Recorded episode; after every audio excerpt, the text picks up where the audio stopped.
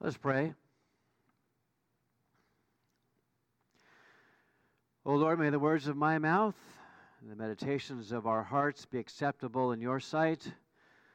O Lord, our rock and our redeemer. Amen.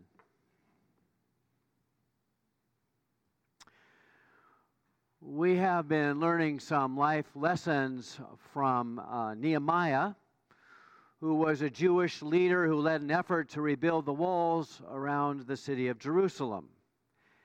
And the account of this undertaking is found in the Old Testament book that bears his name. Uh, it took 52 days for Nehemiah and for all the people to uh, build that wall, which was quite a feat. Uh, there was a lot of opposition, there were many challenges, but with hard work and determination, they finished the job. It was vitally important that Jerusalem have a strong wall for protection, lest uh, the city fall prey to yet another invading army.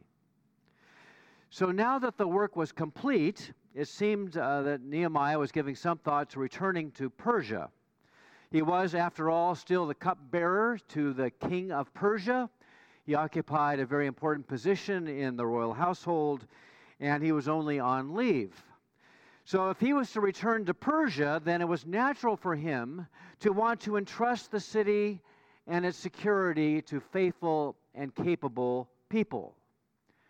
And so Nehemiah writes After the wall had been rebuilt and I had set the doors in place, the, date, the gatekeepers, the musicians, and the Levites were appointed, I put in charge of Jerusalem my brother Hanani, along with Hananiah, the commander of the citadel because he was a man of integrity and feared God more than most people do.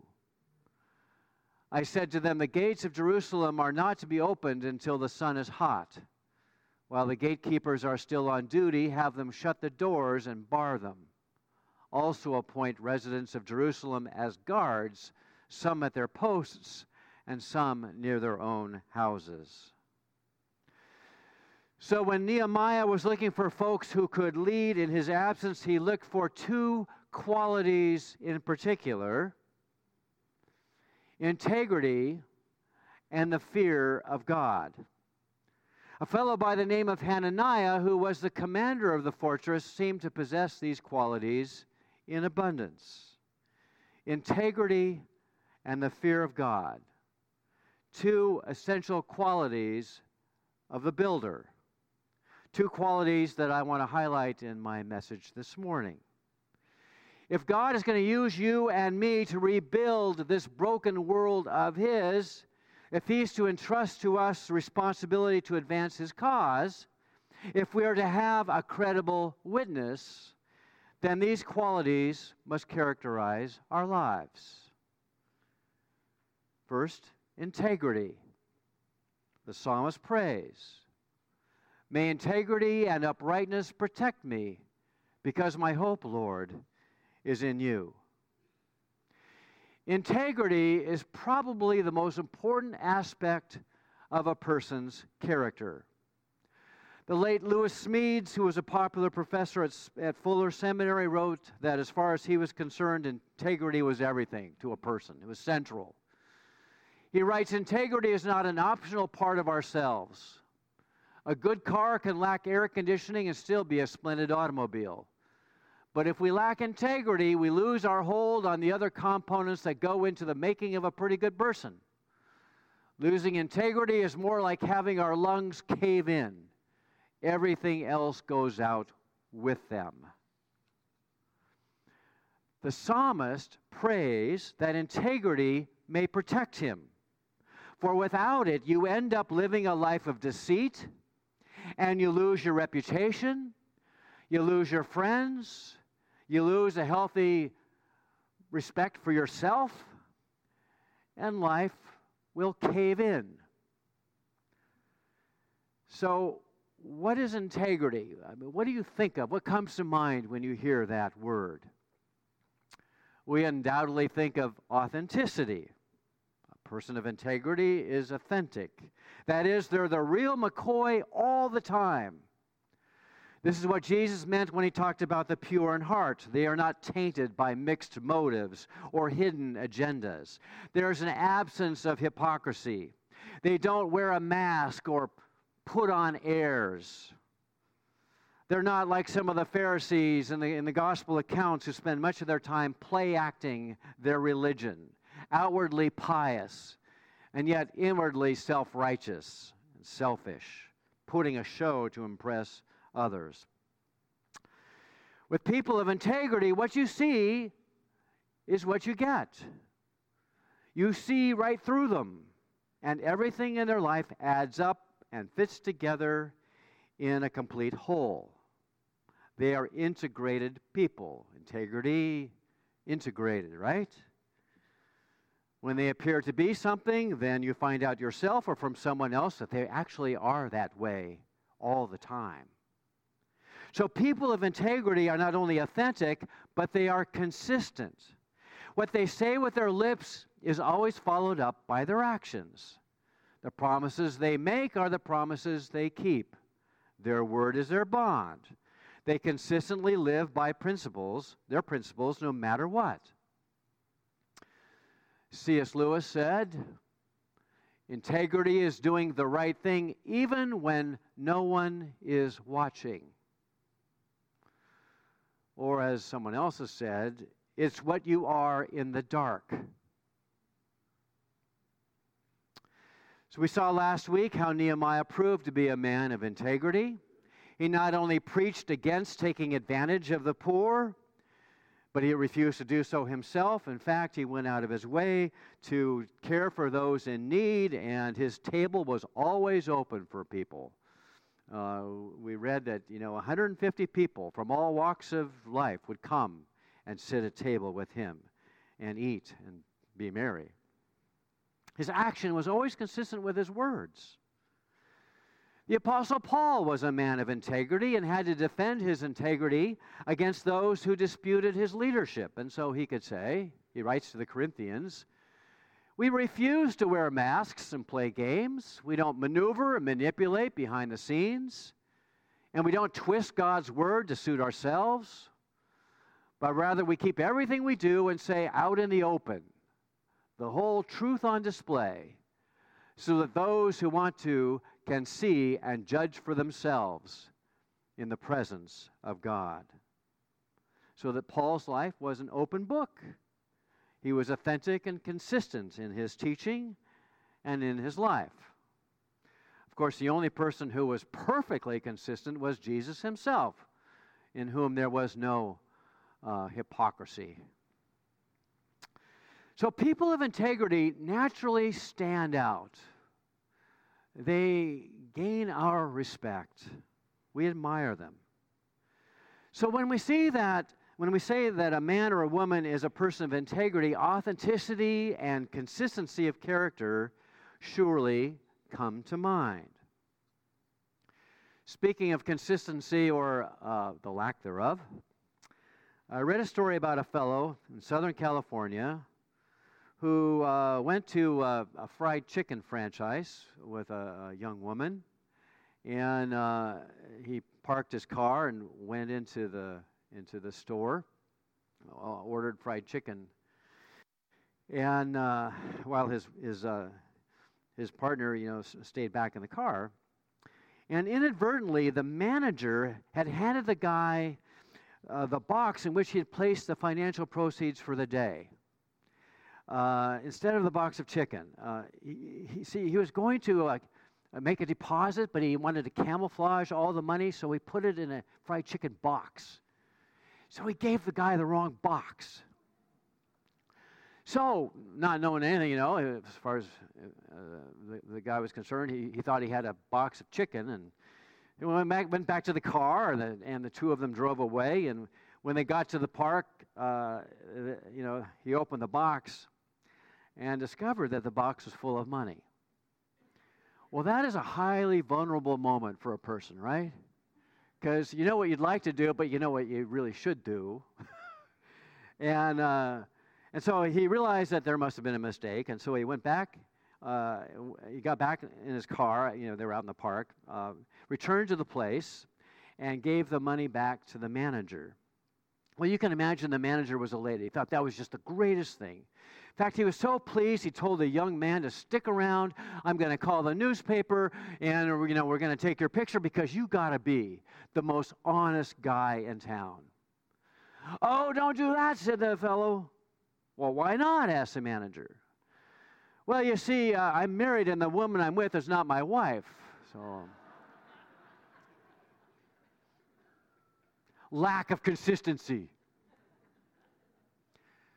Happens all the time, doesn't it? You know, we can be careful to give money back when we got back too much change from the cashier, and then, but then maybe we think nothing of fudging a little bit on our income tax. Lack of consistency. So, integrity co- encompasses a number of characteristics uh, authenticity, consistency, lack of hypocrisy, but integrity also involves discernment, an ability to tell right from wrong. If integrity involved only authenticity and consistency, then I suppose you could say that Hitler was a man of integrity. Because he consistently lived according to a set of principles, he was consistently evil. Tragically, he did what he said he would do. People of integrity make a serious effort to, to discern right from wrong, good from evil, truth from falsehood, and they struggle to bring their lives into alignment with that. They seek to be guided by sound moral principles and standards, the standards of right and wrong, built into the fabric of the universe and as set forth by God in Holy Scripture. They seek to be upright. One of the most important things about living a life of integrity is to be willing to say, I am governed in my conduct by something other than my own immediate desires. So you can see why Nehemiah would only want to appoint people of integrity to lead in his absence. He knew he could count, he could count on them. They would be faithful. They would try to do the right thing and not simply pursue their own selfish advantage. They would remain true to their God. And they would remain true to their convictions, stand up strongly for them when challenged, which, of course, is what Nehemiah did. So that if you and I are to be kingdom builders, if we are to advance the cause of God in the world, the folks around us must see authenticity and consistency and good discernment. Because nothing damages Christian witness more than a lack of integrity on the part of Jesus' followers. Because if we mess up here, unbelievers will simply dismiss the gospel out of hand, all on account of us. You and I are all walking advertisements for Christianity, for Christ, for Jesus Christ. His reputation is on the line. We are, I guess you could say, we ought to be living gospels. Uh, and that is, to, that is something that, for which we aspire. We faithful, I mean, we fail, but try, we must. So each of us would do well to take inventory of our lives. When others, I, I, always think of this question when others will speak of us at our funeral, will it be said of us that we were a person of integrity? I think that's a, probably one of the best things you can say about a person. That man was a man, that woman was a woman of integrity. Well, Nehemiah chose to entrust the welfare of Jerusalem to Hananiah, the commander of the fortress, because he was a man of integrity. But there was another quality Nehemiah appreciated in him. He says of Hananiah that he feared God more than most people do. Proverbs 1 7 reads, The fear of the Lord is the beginning of knowledge, but fools despise wisdom and instruction. When the Bible talks about the fear of the Lord, it's talking about a deep sense of reverence and awe. It has to do with a healthy respect of who God is. It also involves a recognition of who we are and how far, far short we fall from the glory of God. It's a holy fear that comes from being in the presence of greatness, of awesomeness. It's the kind of fear that Moses experienced at the burning bush. He knew that he was treading on holy ground. He had to take off his shoes. He responded to God, first of all, with fear and trembling. And it is indeed a fearsome thing for you and for me to come into the presence of the Holy One, one who is so powerful and so pure and so great. You know, if Jesus were to physically appear and walk into this room, I have a feeling we would all fall on our faces with fear and trembling. Um, many of you have read or are familiar with C.S. Lewis's popular series, The Chronicles of Narnia. And Lewis describes the first time that the children hear about Aslan, who is a, a lion, who is the Christ figure in the story. And so we read in, in his book Is, is he a man? asked Lucy. Aslan, a man, said Mr. Beaver sternly. Certainly not. I tell you, he is the king of the wood and the son of the great emperor beyond the sea. Don't you know who is the king of beasts? Aslan is a lion, the lion, the great lion. Oh, said Susan, I thought he was a man. Is he is he quite safe? I shall feel rather nervous about meeting a lion. That you will, dearie, and make no mistake, said Mrs. Beaver. If there's anyone who can appear before Aslan without their knees knocking, they're either braver than most or else just silly. Then he isn't safe, said Lucy. Safe, said Mr. Beaver. Don't you hear what Mrs. Beaver tells you? Who said anything about safe? Of course he isn't safe, but he's good. He's the king, I tell you. Fear of the Lord. I mean, to come before the Lord with knees knocking, right? because you're dealing with the Lord of the universe. You're dealing with the Holy One. And we don't take that presence lightly. It's a fearsome thing to be in the presence of one of someone so holy and magnificent as God himself. So the fear of God uh, as scripture uses it is the deepest kind of reverence and awe. It uh, is the profoundest respect of or the profoundest kind of respect and love. It has to do with our humble submission and obedience. To fear God is to take God at His word, to take God's word seriously, believing that we are ultimately responsible and accountable to Him. It's to listen and to act upon His wisdom and instruction for life. For He alone is to be the center of our lives. He alone is the only one we have to please. A healthy fear of God is a good thing. Nehemiah truly feared God. He put God first in his life, sought to please him in all things. Nehemiah knew that he was accountable to God for his actions. And when it came time for him to leave his post, he was careful to appoint another with the same desires. Integrity and the fear of God. Two essential qualities for all who would be kingdom builders. May the Lord continue to build these two qualities in us that you and I may offer a credible witness and so give God the glory due his name. Let's pray together.